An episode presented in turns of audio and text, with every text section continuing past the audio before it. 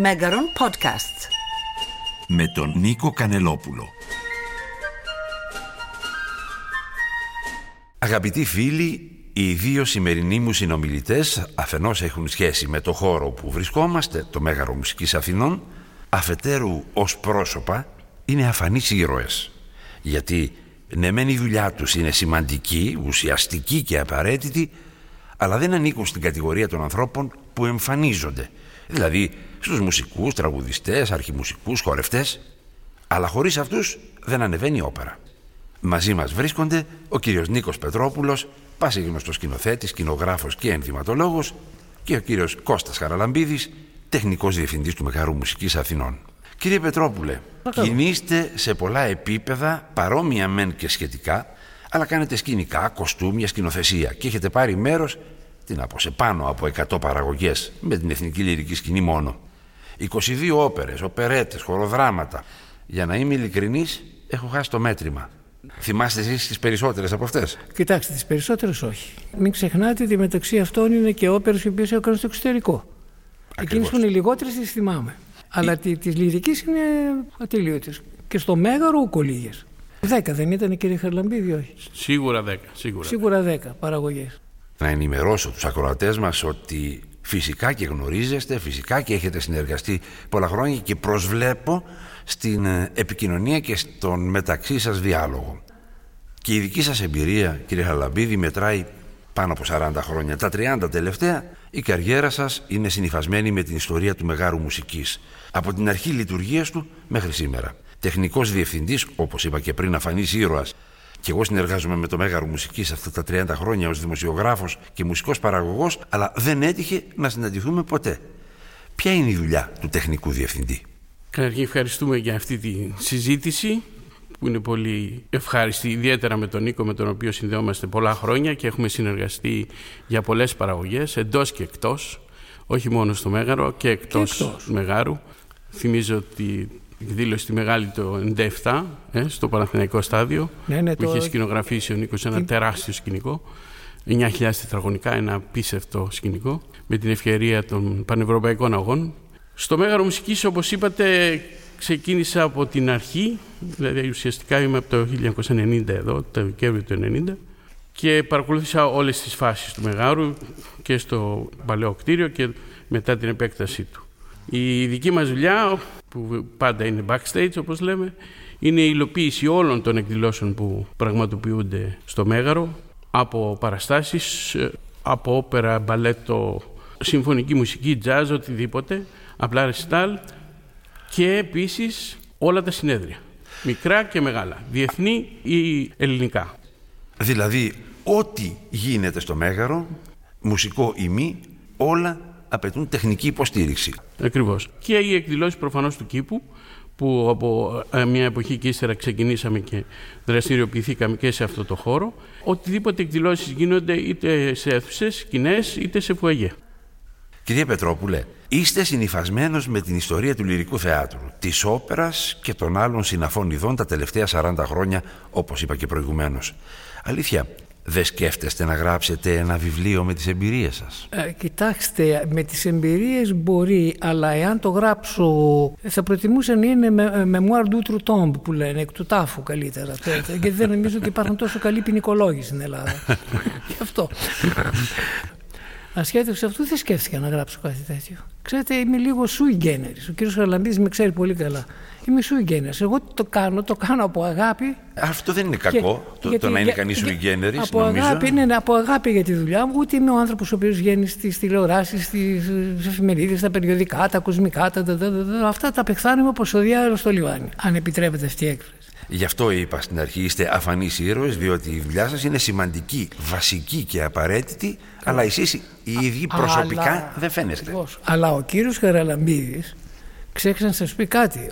Τις μεγαλύτερες δυσκολίες που συνείδησε και τις έλυσε βεβαίως με την ικανότητα που έχει την μοναδική ήταν όταν μεγάλες όπερες με μεγάλα σκηνικά και πολυπληθείς ανέβαιναν στην αίθουσα τότε φίλων της μουσικής τώρα Χρήστου Χρήστου Λαμπράκη. Λαμπράκη. Δεν έχετε ιδέα τι κόπος υπήρχε και από το προσωπικό και από τον εμψυχωτή του εκεί, τον κύριο Χαραλαμπίδη, το ανέβασμα τεχνικά κάθε σκηνής σε μία σκηνή, σκηνή εντός εισαγωγικών λέω, το οποίο δεν ήταν, δεν ήταν μελετημένη για όπερας, για ανέβασμα όπερων. Είχε κάποιες πρόνοιες, δηλαδή επάνω υπήρχαν κάποια σταγκόνια, ε, τα δύο πρώτα θεωρία ήταν πτυσσόμενα για να αφήνουν περισσότερο χώρο, αλλά δεν ήταν θέατρο βεβαίω αυτό. Η αναβαθμή ήταν τσιμεντένια για τη χοροδία. Μεγάλες δυσκολίες, μεγάλες δυσκολίες. Έπρεπε λοιπόν αφενός μεν ο σκηνογράφος να αφομοιώσει αυτά τα πράγματα και να τα καταπιεί μέσα στο σκηνικό του και να μην φαίνονται τα κατάπια, να φαίνεται ότι έτσι είναι η σκηνή και αφετέρου βεβαίως για να το πραγματοποιήσει αυτό μέτραγες πάρα πολύ, πάρα πολύ στις ικανότητες της τεχνικής διευθύνσεως και ειδικά του κυρίου Χαραλαμπίδη ο οποίος και αυτός από το πρωί μέχρι το βράδυ εδώ σε κανεκλίτσας καθόμασταν κάτω δίθυνε όλο αυτό το εγχείρημα. Το, το εγχείρημα. Αυτό θέλω να το αναδείξουμε γιατί όπως είπαμε είναι σημαντική δουλειά και δεν φαίνεται και ο κόσμος ίσως δεν φτάνει να κατανοήσει το βαθμό δυσκολίας που έχει αυτό.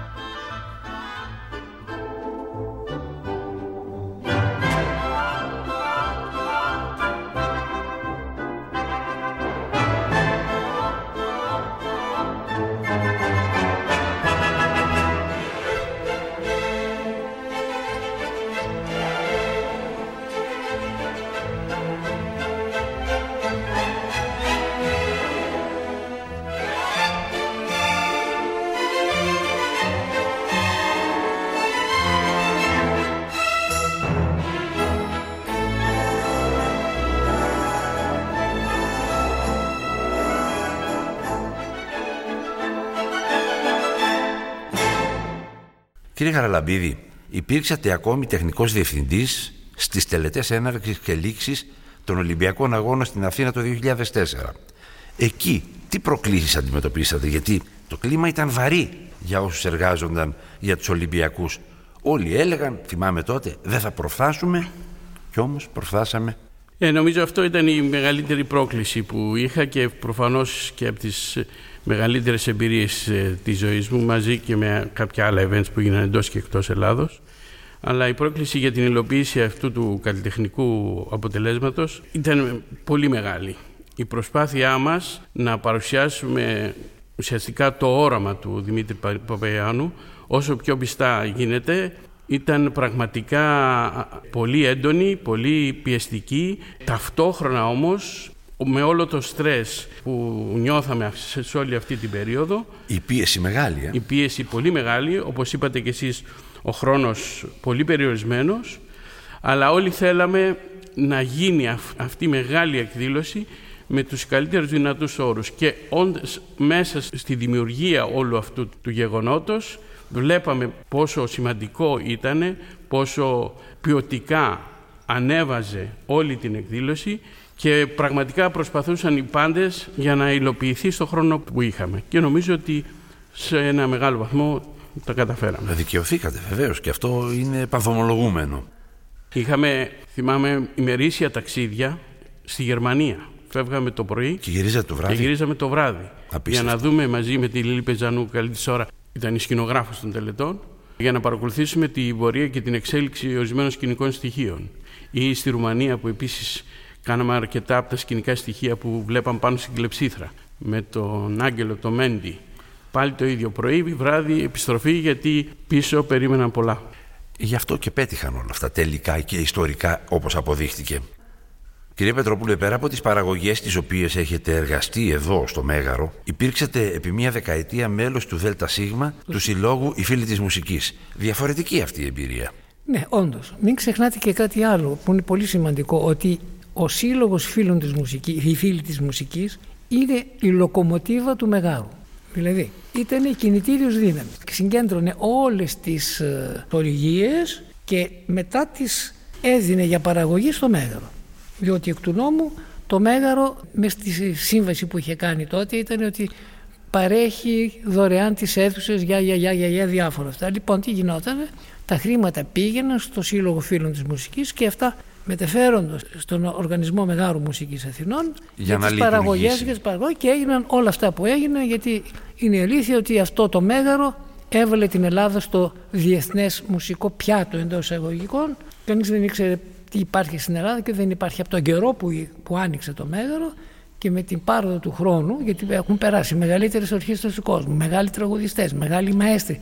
Δόθηκε η ευκαιρία αφενός μες στους Έλληνες, όσοι μπορούν να ταξιδέψουν στο εξωτερικό, δεν είναι έτσι, να βρεθούν εντός εισαγωγικών κάπου αλλού, όπως το φανταζόταν αυτό ακριβώς, Και το ζουν εδώ στην Αθήνα. και το ζουν στην Αθήνα. Εδώ Το στο ζουν στην Μέγαρο. Αθήνα. Μεγάλη υπόθεση αυτή. Και επίσης ένα άλλο, αυτό που λένε καμιά φορά δεν δημιούργησε κοινό το Μέγαρο. Κακό. Δημιούργησε και παραδημιούργησε. Για τον εξής Δεν λόγο. νομίζω να το λέει κανείς αυτό. Α, ο, έχει υποθεί πολλές φορές. Και έχει γραφεί και από ανθρώπους του οποίους θεωρούσαμε σοβαρούς κάποτε. Αυτό φάνηκε, ξέρετε από πού; Από την αύξηση των πωλήσεων των δίσκων κλασικής μουσικής και όπερας σε όλα τα καταστήματα που πουλούσαν ε, Αυτό το έχω ζήσει από το ραδιόφωνο και το προ- γνωρίζω αυτό που λέτε Ναι. και το επιβεβαιώνω. ακριβώς. Έτσι είναι. Βέβαια. Δηλαδή ξαφνικά άρχισε ο τζίρος, ζητούσαν πλέον κλασική μουσική, κυρίως συμφωνική βεβαίως, όχι πολύ εξειδικευμένη. Ναι, ναι. Συμφωνική και όπερες. Αυτό ήταν το ένα τμήμα. Επίσης το άλλο ότι μην ξεχνάτε ο Σύλλογος Μουσική δίνει υποτροφίες. Με μας δίνει τη Φοντασιόν Καλάς, δίνει υποτροφίες για τραγουδιστές. Αλλά το μεγάλο όνειρο του Λαμπράκη του Χρήστου ήταν και δεν πρόλαβε να το πραγματώσει ήταν ένας μεγάλος μουσικός δρόμος που θα έπιανε από τα Επτάνησα και θα τελείωνε στα σύνορα. Μου είχε αναθέσει τη σχεδίαση ενός θεάτρου πολυδύναμου, δηλαδή από- από 900 θέσεις μέχρι 300, το οποίο θα χτιζόταν σε σημεία τα οποία δεν υπάρχει. Ας πούμε η Πελοπόννησος έχει στην Πάτρα το, αυτό, το παλιό θέατρο του Τσίλερ, Ναι. έχει το, το κέντρο ήταν βεβαίως πάντοτε η Αθήνα και η Θεσσαλονίκη με τα δύο μεγάλα αυτά. Ναι. Τώρα ο Βόλος έχει ένα πολύ μεγάλο θέατρο με μεγάλη σκηνή. Θα γινόταν ένα πλέγμα από αυτά τα μικρά θέατρα και μας είχα κάνει μία μελέτη, υπάρχει αυτή η μακέτα. Είχα ήδη μία συζήτηση στο πλαίσιο των podcast με τον κύριο Μετζικόφ και ρωτώ κάτι αντίστοιχο και τον κύριο Χαραλαμπίδη. Το αντικείμενό σας είναι τέτοιο που σας θέλει κύριε Χαραλαμπίδη να συνεργάζεστε με πολλούς σκηνογράφους και σκηνοθέτες ως τεχνικός διευθυντής. Μεταξύ αυτών συναντηθήκατε επαγγελματικά με τον συνομιλητή μας, τον κύριο Νίκο Πετρόπουλο και ο καθένας θέλω να πω ότι από αυτές τις κατηγορίες των δημιουργών έχει διαφορετική άποψη για το πώς θέλει να γίνουν τα πράγματα. Πόσο δύσκολο κύριε Χαραλαμπίδη είναι να προσαρμόζετε τη δουλειά σας στις απαιτήσεις τόσο διαφορετικών ανθρώπων. Αυτό είναι ίσως από τα πιο ενδιαφέροντα της δουλειάς μας, γιατί συναντούσαμε πάντα διαφορετικούς ανθρώπους. Και πιο δύσκολα φαντάζομαι. Ναι, βεβαίως.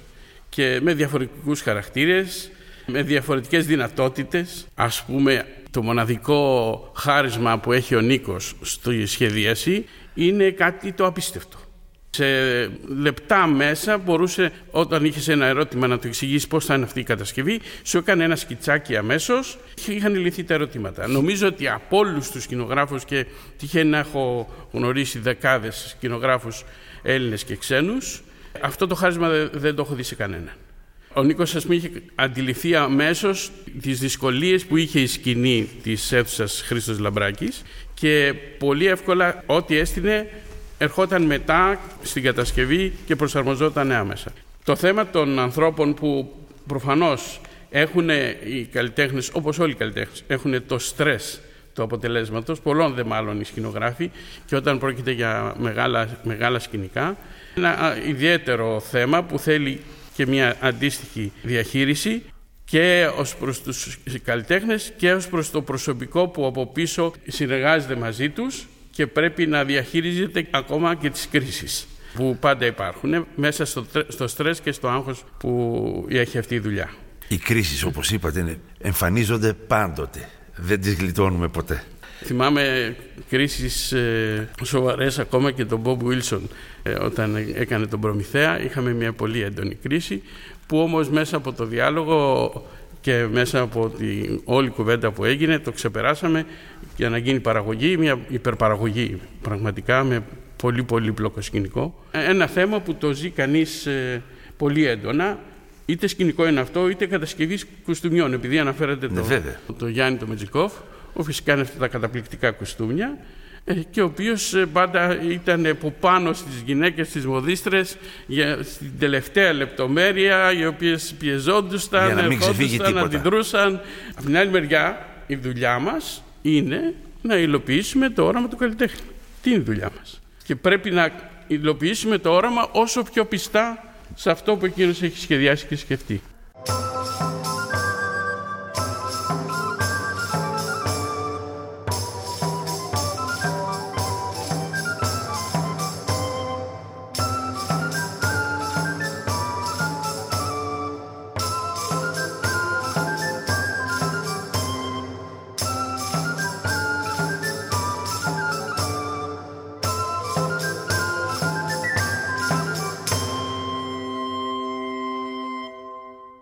Επανέρχομαι στις παραγωγές όπερας και της οπερέτας, κύριε Πετρόπουλε. Δύναμη του πεπρωμένου, νυχτερίδα, Κάρμεν, έχετε κάνει, καβαλερία, τόσκα, ριγκολέτο, μαγικό αυλό, ναμπούκο, μανών λεσκό, για να αναφέρω λίγες από αυτές.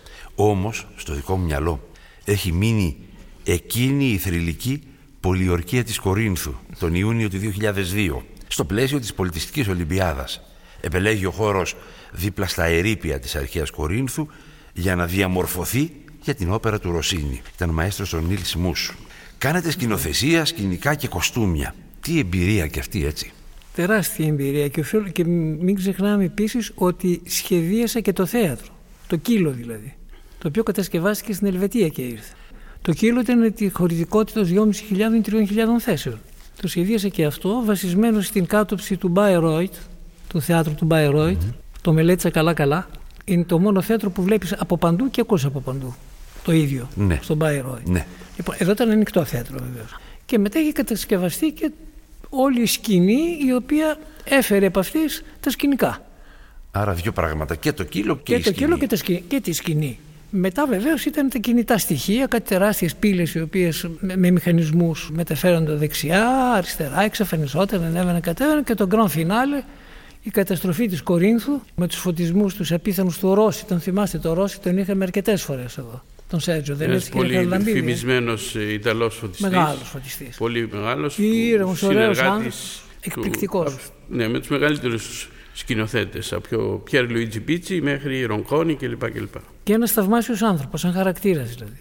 Είχα κάνει κάτι κινητά στοιχεία, πλατφόρμες πίσω από, τα, από την Ακρόπολη, την περίφημη, δεν ξέρω αν το θυμάστε. Ναι. Λοιπόν και στο φινάλε έκανε το εφέ αυτό της φωτιάς με καπνούς, φώτα, πορτοκαλία κτλ. Και, και αυτά άρχισαν να κινούνται και σιγά σιγά τα κτίρια να γέρνουν, και αυτά βεβαίως και έγινε και blackout γιατί σε ένα σημείο. και μετά τα επαναφέραμε με πλήρη φωτισμό στο, στους χαιρετισμούς. Πάλι ανέβαινε αυτό επάνω για να συναρμολογηθεί πάλι από μόνος του γλου και έρθει στα ίσια του που λέμε. Χαίρομαι ειλικρινά για αυτά που λέμε γιατί το κοινό, εμείς οι ακροατές, οι θεατές βλέπουμε το προφανές. Βλέπουμε αυτό που έχετε όλοι εσείς αποφασίσει και συμφωνήσει να δείξετε. Όμως δεν γνωρίζει ο κόσμος τι γίνεται πριν από αυτό και πίσω από αυτό το προφανές και χαίρομαι πραγματικά που τα αποκαλύπτουμε σήμερα έστω σε αυτήν τη σύντομη συνάντησή μας. Κύριε Χαραλαμπίδη, στο διάστημα που εργάζεστε εδώ, σας ζητήθηκε παράλληλα να υποστηρίξετε με τις γνώσεις και την εμπειρία σας και άλλους φορείς πολιτισμού, όπως το Ευρωπαϊκό Πολιτιστικό Κέντρο Δελφών και το Φεστιβάλ Αθηνών και Επιδαύρου. Διαβάζω από τον τύπο. Ήταν Ιούλιος του 2013. Λαμπρή υπήρξε η πρεμιέρα του Διεθνούς Φεστιβάλ Χορού Καλαμάτας που φιλοξενήθηκε στο εντυπωσιακό Μέγαρο Χορού. Η οργάνωση ήταν άρτια με τεχνική υποστήριξη από κλιμάκιο του Μεγάρου Μουσικής Αθηνών με επικεφαλής τον τεχνικό διευθυντή Κώστα Χαραλαμπίδη. Καταρχήν σε ό,τι αφορά το Ευρωπαϊκό Πολιτιστικό Κέντρο ξέρετε ότι εκεί είναι οι ρίζες μου. Από εκεί ξεκίνησα. Ήμουνα επί 8,5-9 χρόνια ο τεχνικός διευθυντής. Εκεί στήσαμε το φεστιβάλ αρχαίου δράματος με τον Περικλή Νεάρχου κλπ. Ε, μετά είχα μια περιοδία που ήμουν στην Αγγλία για μια άλλη εμπειρία σε διάφορα θέατρα και μετά κατέληξα στο, ε, ήρθα στο Μέγαρο. Οι εμπειρίες πολύ σημαντικές επίσης ήταν και με το Φεστιβάλ Αθηνών γιατί Ξεκινήσαμε την Πυραιός. Στην Πυραιός όταν ο Γιώργος Λούκος αποφάσισε να κάνει τα θέατρα εκεί για κάποιο εναλλακτικό ρεπερτόριο, ουσιαστικά στήσαμε αυτού τους χώρους, το Δέλτα και το Ε, σε λιγότερο από δύο μήνες. Ήταν μια πολύ μεγάλη εμπειρία και βεβαίως πολύ μεγάλη εμπειρία και όλη η συνεργασία που είχαμε με όλους τους υπόλοιπους φορείς που το φεστιβάλ διοργάνωνε. Έλληνες και ξένους, πολλές ξένες παραγωγές. Το Παρίσι, το Γερμανία κλπ. κλπ. Προσέξτε, η επιτυχία δεν είναι θέμα προσωπικό. Η δική μας η δουλειά είναι ομαδική δουλειά. Χαίρομαι που το λέτε αυτό. Εάν, ε, δηλαδή αυτό που λέω πάντα είναι ότι μια καλή ορχήστρα δεν γίνεται μόνο από το μαέστρο.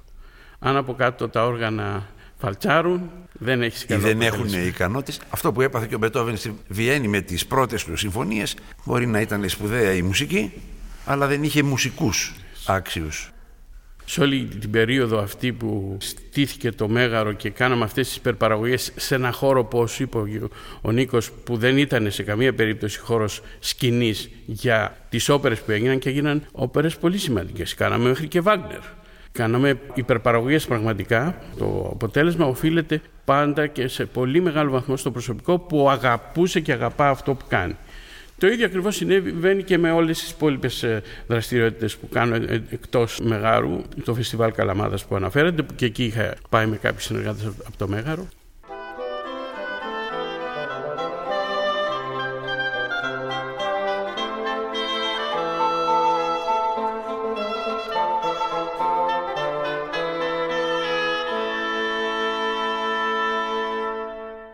Κύριε Πετρόπουλε, συμμετέχετε και ως ειδικός τεχνικός σύμβουλος στην ανακαίνιση και την ανάπλαση του Εθνικού Θεάτρου αλλά και του Δημοτικού Θεάτρου Πειραιά. Ναι, αυτό είναι αλήθεια. Το απετόλμησα γι' αυτό.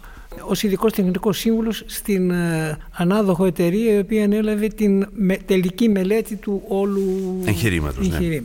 Πραγματικά εκεί μέχρι και τους μηχανισμούς ακόμη σχεδίασα τους οποίους βεβαίως δεν εκτέλεσα, έτσι, τις τεχνικέ λεπτομέρειες είχε αναλάβει. Ναι, αλλά απλώς είχα το σχεδιασμό όμως. Ο σχεδιασμός, τα καμαρίνια, την σκηνή. Όταν πήρε το θέατρο αυτό, ειδικά το, για το εθνικό μιλάμε, η σκηνή του είχε 12 μέτρα βάθος και την έφτασε σε 22. Βεβαίως υπήρχε ελεύθερο οικόπεδο πίσω και το κατόρθωσα. Και μπορούσα να το κάνω, αλλιώς δεν θα γινόταν. Αλλά και τους μηχανισμούς και αυτά όλα. Και μπορώ να πω ότι η μικρή αυτή σκηνή Δηλαδή η μικρή, το μικρό αυτό θέατρο που του λείπει ένα κομμάτι της πλαϊνής σκηνής, γιατί φάπτει του, του, του, του τσίλερ, οπότε δεν μπορεί να τον γκρεμίσει αυτό για να κάνει σκηνή. Μόνο στη σκάλα έγινε αυτό. που γκρέμισαν την πίκολα σκάλα. Αλλά θα σας πω τι είπε ο, ο, ο Υπουργός Πολιτισμού τότε. Και εν τέλει πέτυχε. Είχα κάνει και μία άλλη μελέτη εξιδίων και την οποία πρότεινα στο Υπουργείο, αλλά ήταν θέμα οικονομικό. Δηλαδή το πίσω μέρος που είναι ελεύθερο ναι. θα μπορούσε το κτίριο αυτό με την κόκκινη πέτρα. Είχα προτείνει λοιπόν να προεκταθεί το κτίριο μέχρι και πίσω. Αν γινόταν αυτό, θα είχε το Εθνικό Θέατρο άλλη μια μικρή αίθουσα 450 θέσεων, με πλήρη σκηνή. Και ήταν έτσι σχεδιασμένα τα καμαρίνια, τα οποία μπορούσαν να μοιράζονται και οι δύο σκηνές, κεντρική σκηνή και αυτή που επρόκειτο να γίνει, αν θα γινόταν κάποτε, ούτως ώστε να μπορεί να, να κινείται το προσωπικό ελεύθερα και στις δύο σκηνές και να καταλαμβάνει το ένα, ξέρω, αναλόγως του, του πλήθους των ηθοποιών, να παίρνει ένα μέρος των καμερινιών. Είχε ένα ενδιαφέρον αυτό, αλλά το έκανε έτσι για μένα. Και έκανα σκίτσα. Εδώ για να υπενθυμίσω κάτι στον Νίκο, γιατί εκείνη την περίοδο εγώ ήμουν τεχνικός σύμβουλος του Νίκου, του Κούρκουλου, σε όλη τη φάση της ναι, κατασκευή. Ναι, ναι, ναι, και το ζήσαμε μαζί όλο αυτό το. Οφείλω να ομολογήσω ότι στην κλίμακά του αυτό το θέατρο οι δυνατότητες που έχει και οι μηχανισμοί που έχει είναι πραγματικά μοναδικοί. Γιατί έχει μεγάλο αριθμό σταγκονιών και το πιο σημαντικό που δεν είπες Νίκο είναι η σκέψη που έκανες και ανέβηκε η οροφή. Και απέκτησε ναι, ύψος. Απέκτησε, αυτός ο πύργος του, που βλέπετε, ο πύργος των σταγκονιών υπερπολαπλασιάστηκε σε, σε μέγεθος, το ίδιο ακριβώς ύφος του Τσίλερ, σηκώθηκε πολύ ψηλά, δεν το βλέπει κανείς, νομίζω ότι είναι έτσι. Έτσι ήταν, σου λέει. Και έτσι απέκτησε δυνατότητες. Διότι διαφορετικά ο πύργο ήταν κοντός. Δεν θα είχε αυτές τις δυνατότητες να, να, να, να εξαφανίσεις σκηνικά. Αυτό έτσι. το ξέρω όταν ανέβασα για πρώτη φορά στο Εθνικό Θέατρο. Το πένθος ταιριάζει στην ηλέκτρια όταν ήρθα στην Αθήνα από, το, από τη Ρώμη, πια μετά τις σπουδές. Το πρόβλημα ήταν αυτό. Ότι είχα σχεδιάσει σκηνικά, ορισμένα σκηνικά τα οποία έπρεπε να πάνε πάνω και δεν πήγαινε. Και δεν μπορούσαν να πάνε. Στη δε παράσταση αυτή του Δημήτρη, που εγώ, επειδή είχα την τεχνική ευθύνη τότε, έτρεμα στην κυριολεξία, διότι ένα καινούριο θέατρο, με αυτούς τους μηχανισμούς οι οποίοι είναι τελείως customized για το συγκεκριμένο θέατρο, ναι, που δεν είχαν δουλευτεί, ήταν σίγουρο ότι θα παρουσιάζουν διάφορα προβλήματα. Ο Δημήτρης εξάντλησε τους μηχανισμούς αυτούς, έλεγα στους ανθρώπους του θεάτρου ότι δεν πρόκειται στα επόμενα 100 χρόνια να χρησιμοποιήσετε όλους αυτούς τους μηχανισμούς ταυτόχρονα. Και έγιναν βέβαια 80 τόσε παραστάσεις, 87 παραστάσεις με αυτό το, το show που είχε βασιστεί αποκλειστικά στις δυνατότητες των μηχανισμών. Αλλά ήταν τόσο έξυπνα δοσμένο που ο κόσμος. Ενθουσιάστηκε, εντυπωσιάστηκε. Ναι, έβλεπε πράγματα τα οποία ελπίζω να, το, να τα χρησιμοποιούν ακόμη αυτούς τους μηχανισμούς. Το όπω το, το Μέγαρο. Οι δυνατότητε τη σκηνή του Μεγάρου είναι τρομακτικές. Έχει προσκήνια, έχει τα διαφθυλίδια τα οποία μπορεί να ανοίξουν, να κλείσουν, να κάνουν, να βγουν, να κατεβούν. Αλλά δεν ξεχνώ κύριε Πετρόπουλε ότι μας οφείλετε να μας πείτε τι είπε ο Υπουργός Πολιτισμού. Ο Για... Ιταλός, θα σας το πω. Λοιπόν, είχε γίνει ως εξής. Είχαν μαζευτεί απ' έξω κάτι υπερήλικες χορεύτριες, τον καιρό του Μουσολίνη είχαν γεννηθεί αυτές προφανώς και, πριν, οι οποίε τραβούσαν τα μαλλιά του και κλαίγανε τη σκάλα, κατέστρεψαν τα πίκολα σκάλα, μπουρ και έκανε ομοιώματα του μακέτε τη όπερα καινούριε. Λοιπόν, βγήκε ο Υπουργό Πολιτισμού, είχε φτάσει ω εδώ ο άνθρωπο. Βγήκε λοιπόν και είπε το εξή: Κοιτάξτε, κυρίε μου, τα θέατρα στήχιωσαν από τις παραστάσεις που ανέβασαν, από τους ανθρώπους που ήταν στο πάλκο, από τους ανθρώπους που ήταν στο πόντιουμ, από τις ορχήστρες, από τους σκηνοθέτε και από τις παραστάσεις. Από τίποτα άλλο. Σαν κτίρια είναι εντάξει, όλα μοιάζουν λίγο πολύ, έτσι είναι όλα τα, τα κτίρια της εποχής. Αυτή τη στιγμή τι μας ενδιαφέρει, να έχουμε ένα θέατρο το οποίο θα μπει στον 21ο αιώνα και θα αναβάσει το επίπεδο των παραστάσεων για να κρατήσει η σκάλα τον κόσμο της. Τον κόσμο της. Πάσα άλλη συζήτηση είναι περί τι; Χαίρεται. Γι' αυτό η μεγάλη δωρεά ήταν που η Banca Nazionale del Lavoro μου φαίνεται τους έδωσε όλα τα κτίρια ξέρετε, για να συμπληρωθεί το, το οικοδομικό τετράγωνο της σκάλα. Έμειναν οι προσώψεις υποχρεωτικά, ναι. γκρεμίστηκαν τα μέσα όλα, κατεδαφίστηκαν, αποξηλώθηκαν τα πάντα και, και ξαναφτιάχτηκαν. από μέσα. Και ναι. τώρα το θέατρο αυτό έχει, έχει και αυτό το ίδιο πρόβλημα που έχει το, το εθνικό με την πλευρά που, δεν μπορεί, που έχει ένα πλαϊνό μόνο. Ναι. Έχει μία πλευρική σκηνή. Μία πλευρική σκηνή. Έτσι και η σκάλα έχει μία πλευρική σκηνή, διότι οι άλλοι δεν μπορεί, γιατί είναι η Λαβία Βέρντι να γκρεμίσουν τον δρόμο. Τώρα δεν γίνεται, ναι, δεν υπάρχει άλλος δρόμος.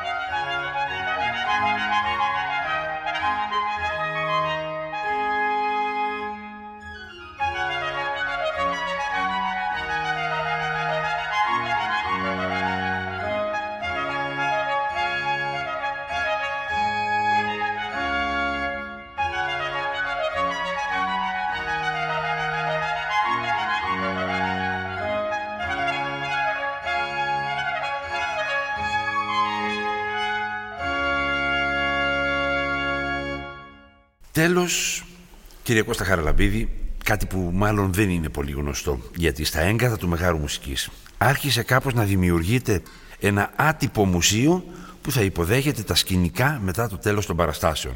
Η κυρία Σοφία Κατσουλιέρη τα φροντίζει, τα καθαρίζει, τα τακτοποιεί και τα φωτίζει.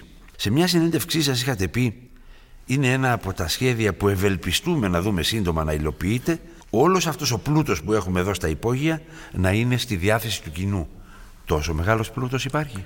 Αντιλαμβάνεστε ότι όλα αυτά τα χρόνια από όλες αυτές τις παραγωγές που έχει κάνει το Μέγαρο 30 χρόνια είναι αυτά Ακριβώς και τόσο σημαντικές παραγωγές το Μέγαρο έχει αυτή τη στιγμή στις αποθήκες του ένα πολύ μεγάλο αριθμό από φροντιστηριακά, από props που λέμε τα οποία είχαν σχεδιαστεί για όλες αυτές τις παραστάσεις και που μπορεί να βρει κανείς οτιδήποτε μπορεί να φανταστεί που έπαιξε ένα ρόλο στις παραστάσεις του Μεγάρου. Ταυτόχρονα δε μαζί με όλα αυτά τα φροντιστηριακά υπάρχουν και αντίστοιχα κουστούμια.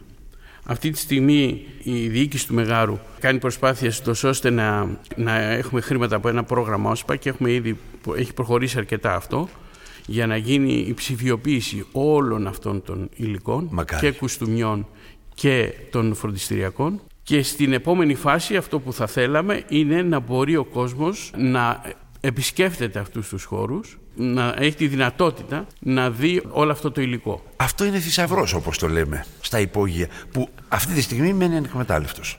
Η σκέψη είναι να συνδυαστεί με μια περιήγηση μέσα στους χώρους, στο αυτό που λέμε backstage του οργανισμού και ιδιαίτερα στο νέο κτίριο, η οποία περιήγηση πέραν όλων αυτών των φορτιστηριακών και των κουστούμιών που θα έχει δυνατότητα ο θεατής να δει, να μπορεί να δει τους μηχανισμούς οι οποίοι κινούν όλες αυτές τις πλατφόρμες, όλα αυτά τα σταγόνια που είναι μια πραγματικά πολύ εντυπωσιακή τεχνολογία και η οποία βρίσκεται ουσιαστικά στα έγκατα της γης. Μιλάμε σε βάθη 20-30 μέτρων σε κάποια σημεία και 40. 40 μέτρα. Αυτός είναι ένας στόχος, να δώσει δηλαδή τη δυνατότητα να έρχεται το κοινό σε συγκεκριμένες ημερομηνίες και ώρες να επισκέπτεται σαν μουσείο δηλαδή. ακριβώς όλους αυτούς τους χώρους και σε εκπαιδευτικό επίπεδο για τα σχολεία αλλά και για τους ε, μεγαλύτερους να βλέπουν ακριβώς όλο αυτό το πλούτο. Ανυπομονούμε να το δούμε πράγματι να υλοποιείται αυτό. Πάντως θα πούμε τώρα να σας πω κάτι από την ευκαιρία. Ανέκδοτο ακούγεται πραγματικότητα για τα 40 μέτρα βάθος. Μια μεγάλη τρύπα ήταν αυτό. Ο Λαμπράκης πάρκαρε το αυτοκίνητό του εδώ στο επίπεδο 4, εκεί που μπαίνουμε από το πίσω μέρος. Ένα βράδυ είμαστε μαζί, πηγαίνουμε μαζί το βράδυ σπίτι γιατί καθόμαστε πολύ κοντά. Βάζει λοιπόν μπροστά το, την περίφημη κοξινέλα, ήταν ένα Volkswagen που είχε ναι. απίθαρο. Ναι, το οποίο Σκαραβαίο. Σκαραβαίο, βέβαια. Το, το προτείναν, πάρουμε λίγο. Πώ κυκλοφορείς έτσι. Μία ε; Mercedes, Βάζει λοιπόν μπροστά, έχει ξεχάσει την όπισθεν και ξαφνικά πηγαίνει το αυτοκίνητο προς την τρύπα. Φρενάρει, τραβάει το χειρόφρονο και μου λέει «Α, α, α, φαντάσου αύριο τι θα γράφανε οι εφημερίδες. Έπεσε στον λάκκο που έσκαβε».